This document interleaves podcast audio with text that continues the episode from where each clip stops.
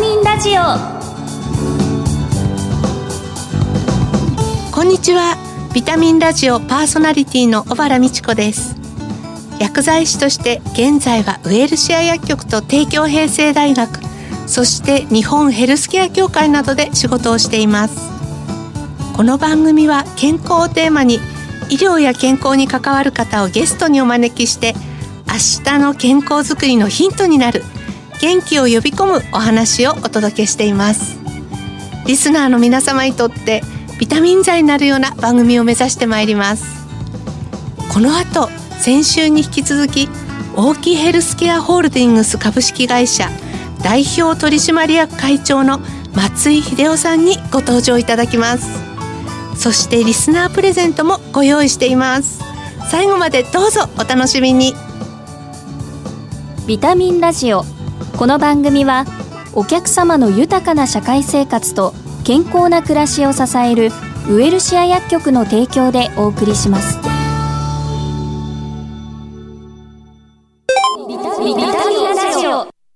早速今月のゲストをご紹介いたします大木ヘルスケアホールディングス株式会社代表取締役会長の松井秀夫さんです。よろしくお願いいたします。よろしくお願いします。今月の特集テーマは健康寿命を延ばそうです。2回目の今日はセルフメディケーションをテーマにお話を伺います。はいはい、このスタジオでも感染予防策としてアクリル板越しにお話を伺ってまいります。はいコロナ禍にあって高齢者が感染を恐れて自宅にこもりすぎますとどうしてもこう身体機能とか認知機能が低下してあるいは社会的にいろいろ皆さんと触れられないなどでフレイル、まあ、虚弱状態でコロナフレイルに陥る可能性があるっていうお話を、ね、はい、コロナ禍においてこのセルフケアの重要性っていうのが実は再確認されてると思うんですがいかがですか？高齢者に大変厳しい病気ですけれども、はい、コロナに限らずですね高齢者の医療費使う医療費っていうのはものすごく上がっていて、えー、っとこの間経済産業省が2040年の医療費っていうのをまとめましたけれども、はい、70兆円になるぞと、はい、それを負担する人たちの職業を持っている人口はどんどこどんどこ減っていって、はい、簡単に言うとこのままいけば日本は医療費破綻する、はい、そういう状態になっていくと思うんですね。だからセルフメディケーションをやれというのはこれは一般の人たちにね失礼だよね。そうですね。から本当にセルフメディケーションっていうのがいいことなんだと自分にとってもいいことなんだということをやっぱりもうちょっと皆さんに理解してもらいたいというのが私一つ言いたいことなんですよね。えー大衆薬っていうのはね、はい、医療用の医薬品と思想が全然違うんです、ええ、一般の人たちが症状の緩和に手軽に使えるというこの手軽に使えるというところにものすごく工夫をしてあるのが大衆薬なんですよ。例えば風邪の諸症状にっていうのが大衆薬に書いてありますでしょ。ありますねで風邪の諸症状って熱が出るのもあるし喉が痛いのもあるし、えー、鼻が詰まるのもあるし、はい、医者に行くと病名をあの風邪という病名じゃなくてなんとか鼻炎とか、はい、咽頭炎とか、はい、えー、気管支炎とか、はい、で病名を決めてそれに対して一剤だけ例えば気管支気道炎と言ったら出す薬って一種類でしょ、はいでもそういう病名を決めてそれに一番適した一剤をあげる。というのが医学医者です。それで、そのために薬を選ぶのに病名を決めなきゃいけないからまず行くと検査をしてねあさって来なさい。って言われてあさって行くとああんたは上気道炎だからこの薬を飲みなさい。と言って薬を渡される。でも大衆薬はそんな手間を省くことができてまず自分が風邪かなと思ったら風邪の諸症状ですから薬剤師さんなり登録販売者のところにどうも風邪らしいと大衆薬の風邪薬を渡されるでその大衆薬の風邪薬の処方の素晴らしいことはお医者さんからもらうのと全然性質が違うんですよね。つまり風邪の諸症状喉にいい成分鼻水が出ないような鼻にいい成分上気道炎の成分場合によったら風邪とあんたは判断してるかもしれないけど炎症を伴う発熱がベースかもしれないというのでいろいろな成分を複合で処方してあるんですだから判断が多少、え、曖昧でもですね症状を消すことができるようになっているんですよね。手軽に使える大衆薬のいいところ。でこれは医療用の薬と違って自分の判断が多少間違っても症状は消すことができるというそういうメリットをねもっとよくわからないともったいないな、ね、と思うんですよね。うん、なんかあのセルフメディケーションっていうのは、まあ、あの自分自身で健康管理してこう軽度な体の不調は自分で手当てをするっていうことが一応文言としてこう掲げられていると思うんですけど、うんうん、これからのこのヘルスケア産業自体については何かお考えっていうのはありますか、まあ、ヘルスケア産業は我々はこの流通業をやってるんですけれども、ええ、健康に対する関心ってもう生活の中心になってますよね。そうですね。うん。だからそれをえっ、ー、と維持改善というそこのところはですね外した商売はこれから成り立たないくらいに思っていますよね。はい、だから生活者するともっともっとそういう健康ニーズについて解決するチャンスというのをもっともっと求めていいと思うんですよ。えー、ヘルスケアの原点というのは医者に行って薬をもらって基本的には自己注力を高めるね対症療法薬を飲んでもらってる間に自己注力を高めて治すというのが医者もそれなんですよ。はい、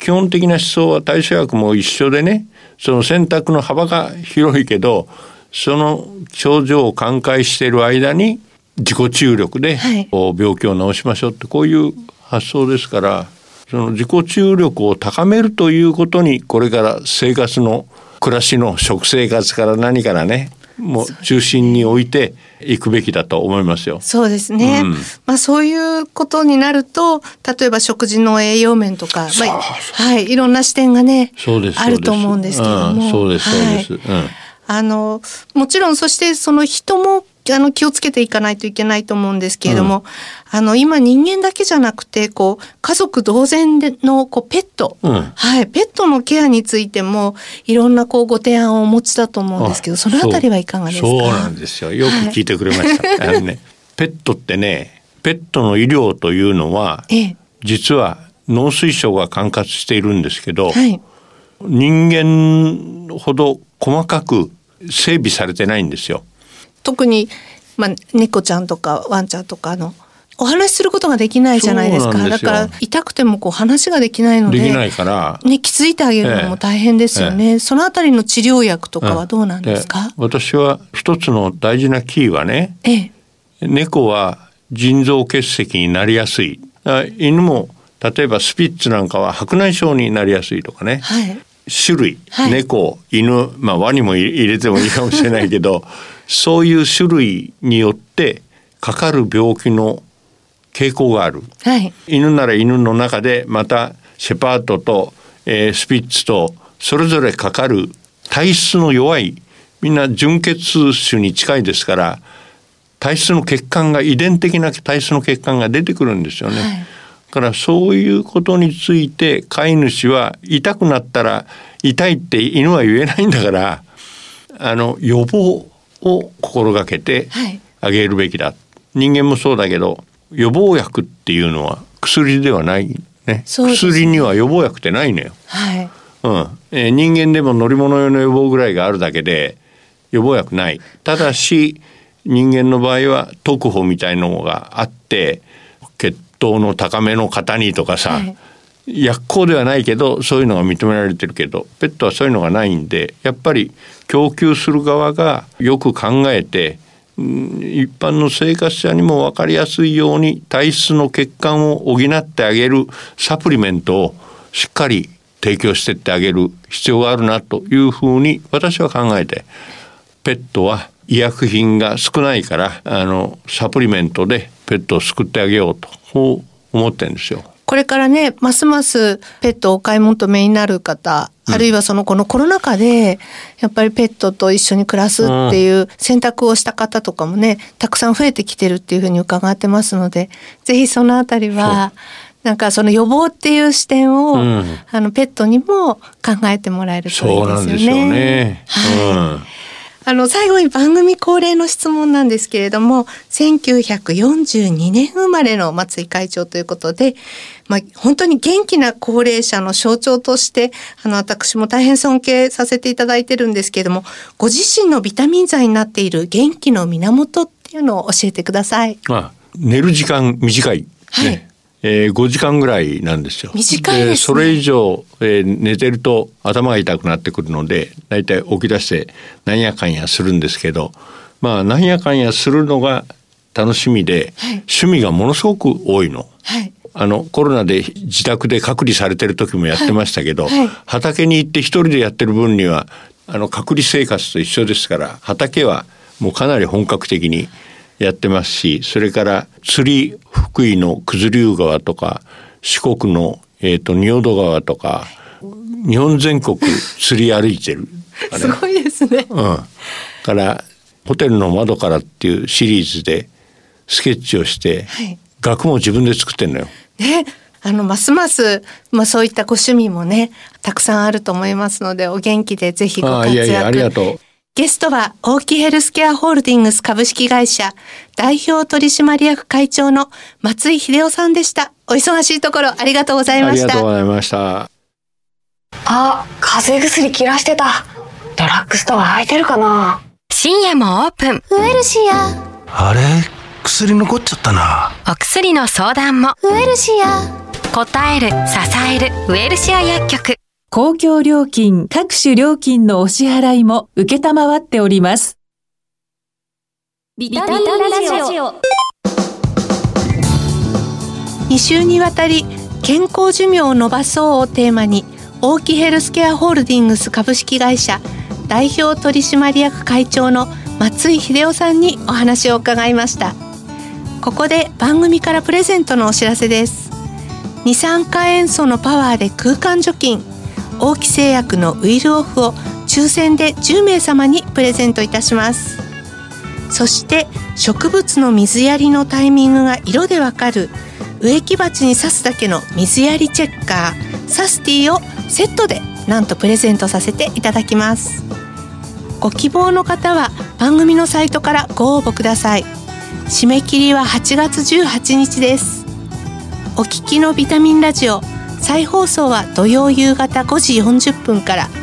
次回の放送は9月7日です。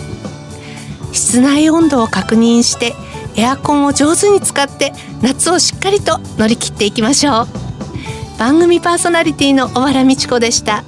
次回この時間にまたお会いしましょう。